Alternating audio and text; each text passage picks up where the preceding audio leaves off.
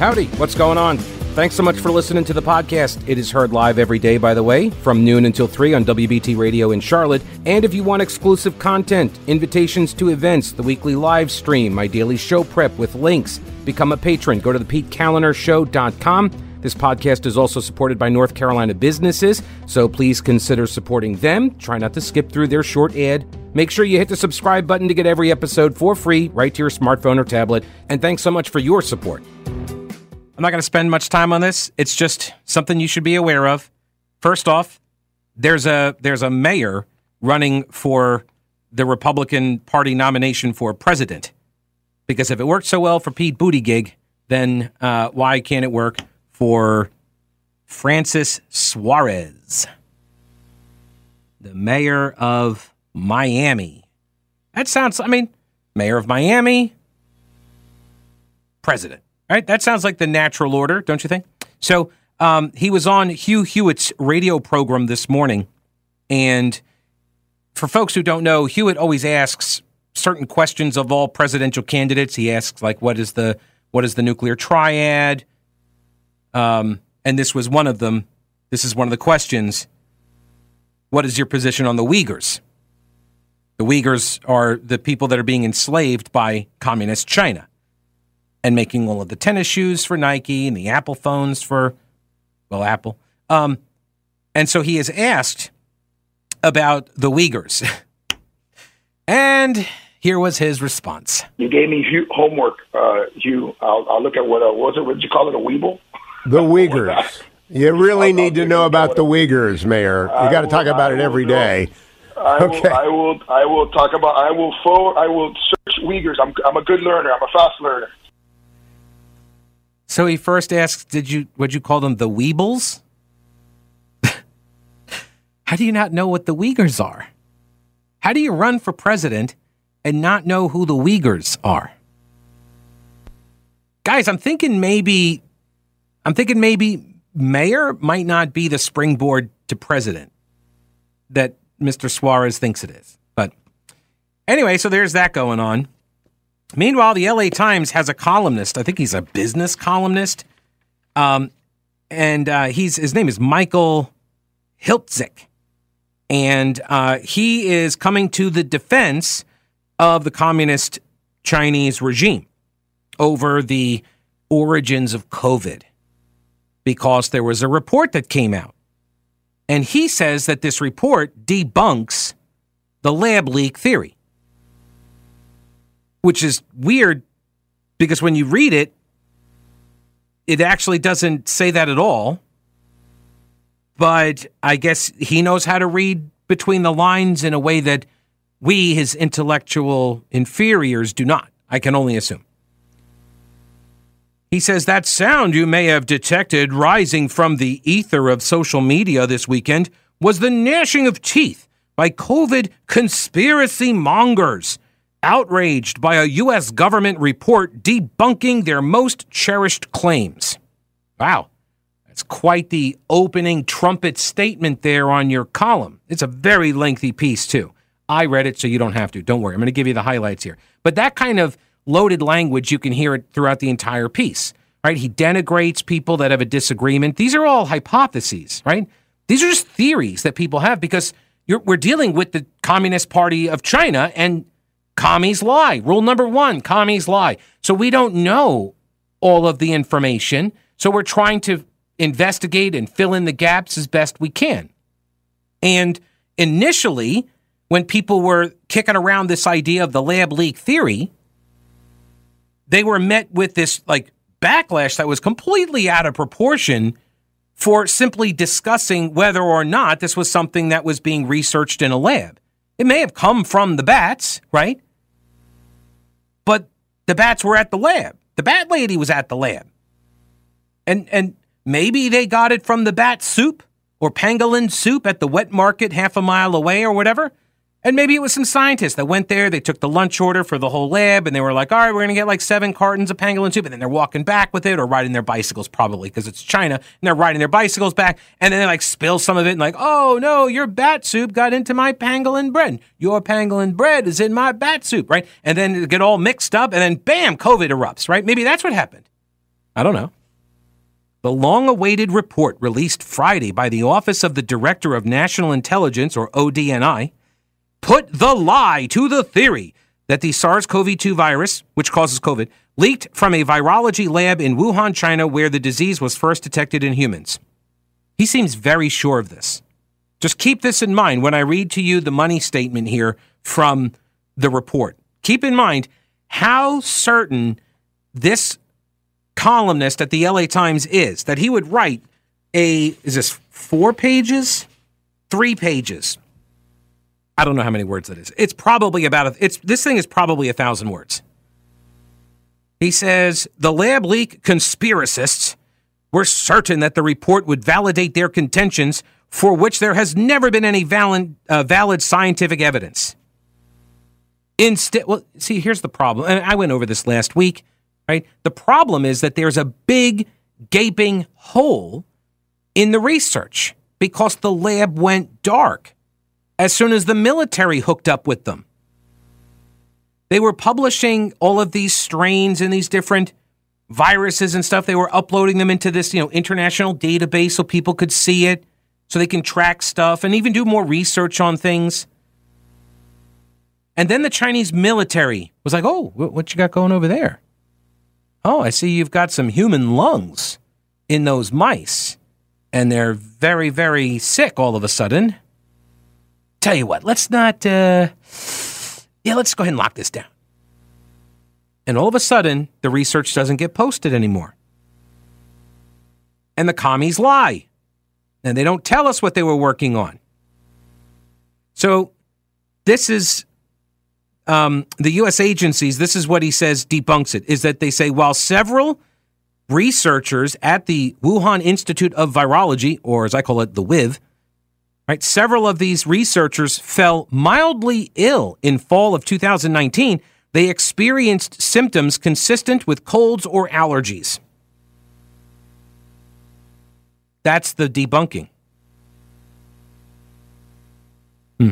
The report was issued in response to the COVID 19 Origin Act, which was signed into law by President Biden. The act required the intelligence community to declassify all information on the topic in its possession, except information that could compromise national security or intelligence gathering sources and methods.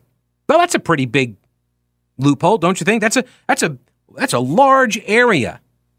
Surely the intelligence agencies would never overclassify stuff, right?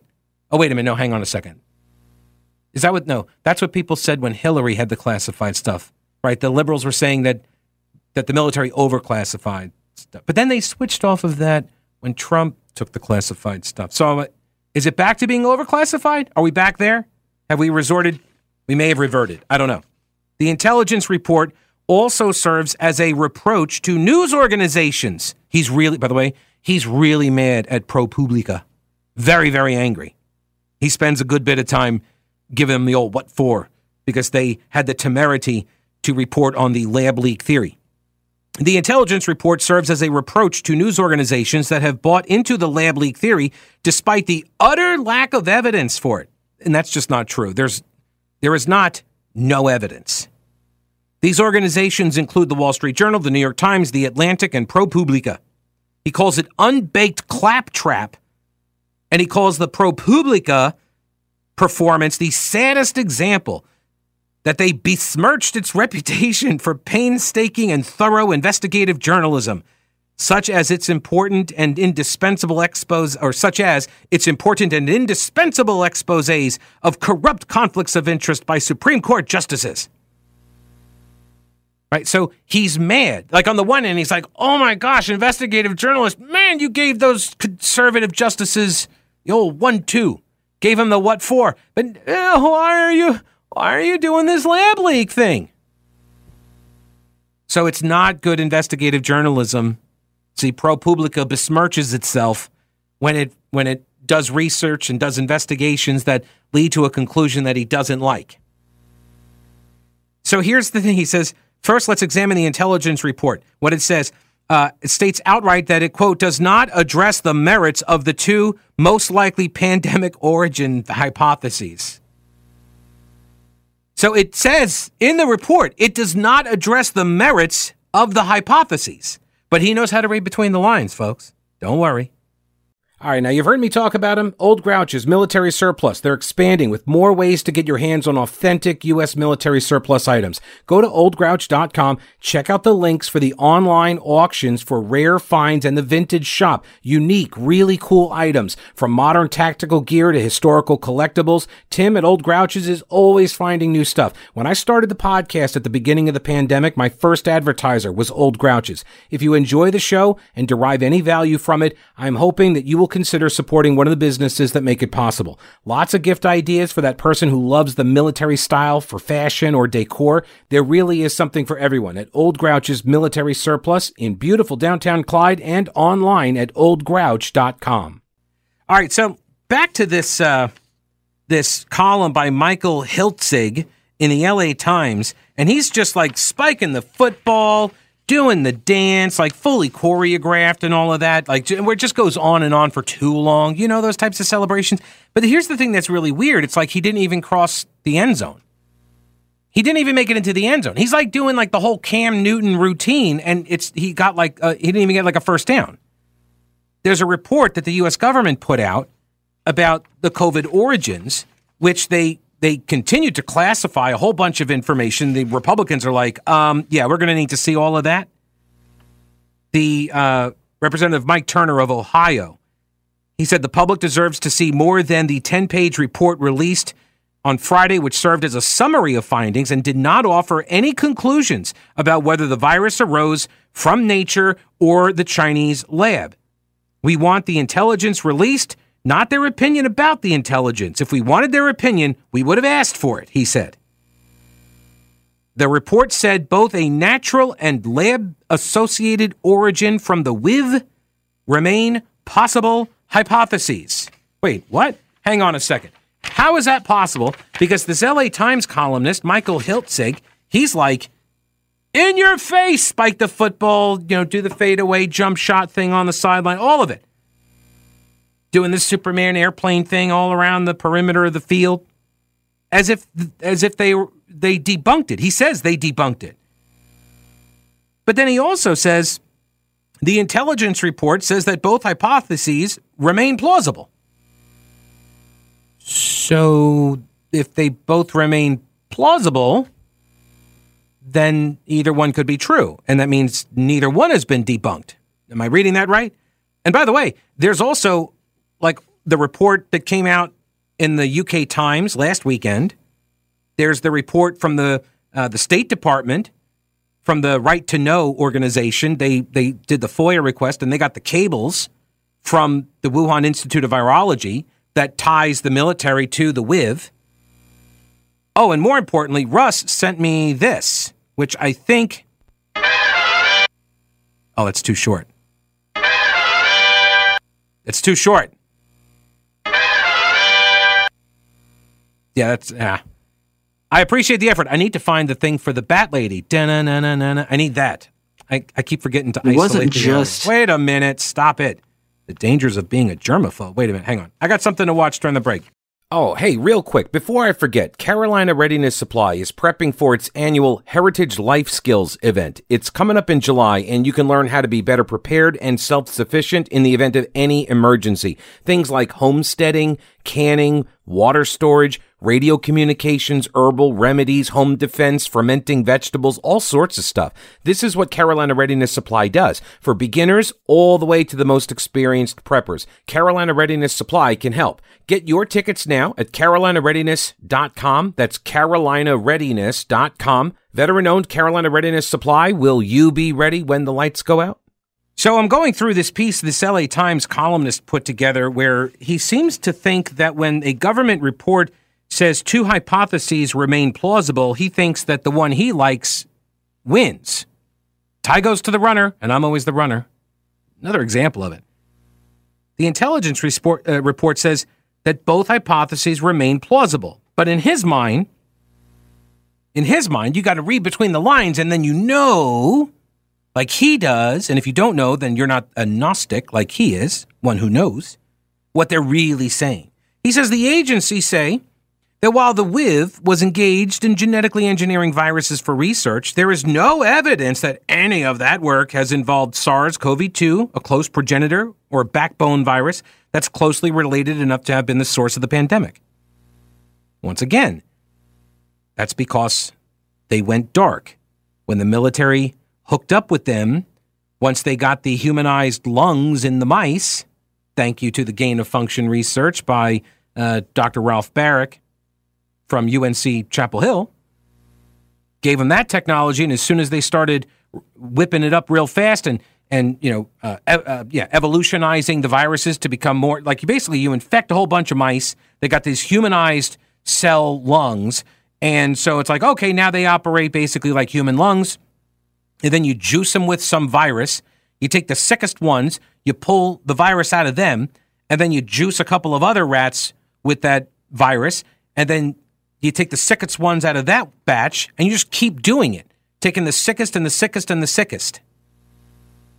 I'm simplifying it because it's like it's very, you know, it's very in the weeds of the Fauci, and so probably not a lot of people can really understand it, myself included. So uh, that's the gain of function. This this you know rapid evolution. So this way you don't have to wait around for something to actually die before you can, you know, get a worse virus. You don't have to just let nature run its course to have the virus mutate. You can you can juice it and mutate it on your own.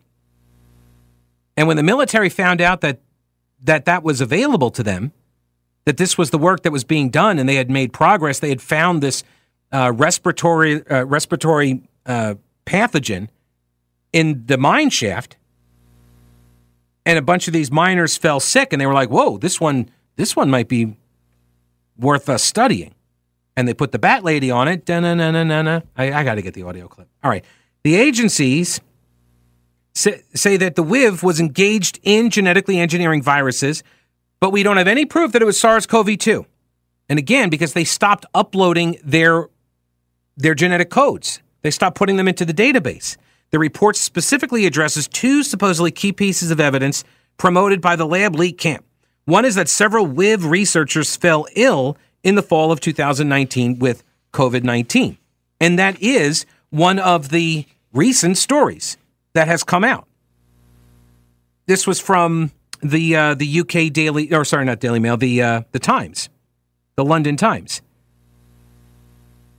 Multiple U.S. government officials have concluded that the first three people on Earth infected with SARS CoV 2, the virus that causes COVID 19, were three scientists doing gain of function research on bat coronaviruses at the Wuhan Institute of Virology. The U.S. government has, so the U.S. government says that.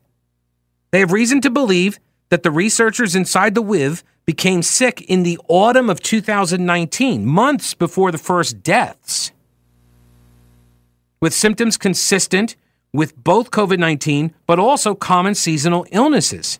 And so it raises the question about the credibility of the WIV senior researcher, Shi Zhengli, who is the Bat Lady. Ugh. Public claim, uh, her public claims that there was zero infection among any WIV staff and students. Uh, look, this isn't the lab leak theorists that are coming up with this stuff. This is this this is the U.S. government. Um, he goes on to say, like, it's it's just amazing to me. This guy is this invested in in the zoonotic rather than the lab leak. Like at some point, I have to wonder why are you covering so so hard for the commies? I don't know which one is true. I lean towards lab leak now. I used to lean towards zoonotic. But now it seems to me like there's way more evidence for the lab leak. And also commies, you know. And they lie. And the way they behaved, smacks of guilt. It the way and the guy uh, in the Chinese government in their sign uh, in their labs, the scientist who had uh, the uh, the vaccine ready to go, he patented the thing like within a week or something of the outbreak, leading people to believe that he was working on the cure in the same lab that they were working on the virus. You know, and then he he killed himself, quote unquote, by flinging himself off the roof of the WIV. The intelligence report, this is back to the LA Times pro zoonotic guy, the bat soup believer. The intelligence report says that the researchers' symptoms were consistent with, but not diagnostic of, COVID 19. I'm sorry, did we have a test for COVID 19 when it first erupted? I kind of remember it taking a while. Don't you remember that? Uh, gosh, I was I was a mere lad. I was such a young tyke at the time. But did, didn't we have to wait a while for there to be some sort of a test? They say it could, this new report says it could have been caused by a number of diseases. That's true. But when three guys all get sick at the WIV a month before the outbreak, uh, I can read between the lines too. Uh, Mr. Hiltzik. Two viruses that the Institute was known to be working on are not close enough to SARS CoV 2 to be a direct progenitor. That's what the report says. Well, we know that because once again, they started hiding the other strains, which they got busted and had to produce at some point some of these other strains that they were working on that they had not uploaded into the systems. He says there's no evidence of a lab leak, and that's just not true. I mean, that's the LA Times. And the thing I think when I read this piece the thing I'm thinking is what must the LA Times readership believe about COVID 19? And then you start thinking, what must they think about all sorts of other topics? Weird. I um I'd mentioned this with my guest at the beginning of the show, uh, Matt Shoemaker, about the submersible, and I have not done a lot of coverage on this, and I get why it was such a, a newsworthy story, right? For four days, where like you've you've got all of these elements, you've got the feel like first off, getting into a, a, a submersible like this and going down to the Titanic, and the Titanic has this iconic status, and so you have that connection. You've got the connection uh, that people have, like, oh, I would never get into a submarine and you see how tight this thing is. It's a tiny little submersible. So you got claustrophobia going on, but you also have the expansive agoraphobia of the ocean, right? Is that agoraphobia? There's probably a separate word for that fear of being out on the ocean. So you have both of these things at the same time that you're you're cramped in, in this tiny little submersible and you may be freaking out thinking about that, but then on the other side of it, it's like, oh my gosh, that's terrifying because it's so big on the outside too. And then as you go deeper down, more and more and more pressure. And uh, and then of course the you know people thinking that they're running out of oxygen, and so everyone's on this death watch. Can we get people there? It's like this race against time.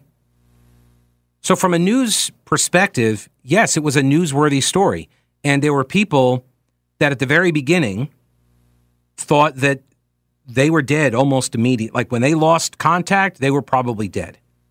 And the amount of time it takes for that thing to compress in on itself to implode, it's like what I think it's like four nanoseconds or something like that, or maybe it's two, and the brain doesn't even understand what's happening in that amount of time. It's like it's like half the time it takes the brain to register something is how fast that thing collapsed in on itself and just obliterated from internally, right? The pressure is just too much. And I had heard a story a long time ago about a guy who goes down, you know, with one of those suits, you know, and he's got the he's got the the pulley cord, you know, so they can hoist him back up. And he goes down so deep, and he's you're not hearing from him. What's going on? He's not he's not tugging on the line. He's not tugging on the line. So they they bring him up, and when they bring him up, and the suit is empty, it was because he had gone down so deep, and he had cut a hole in the suit, and he imploded. And then, of course, the suit fills up with water. And so I, I remember that story. I have no idea if that story is true, by the way. That, I just remember that story. And when I heard this about the submersible, I started thinking, I'm thinking that that's probably what happened.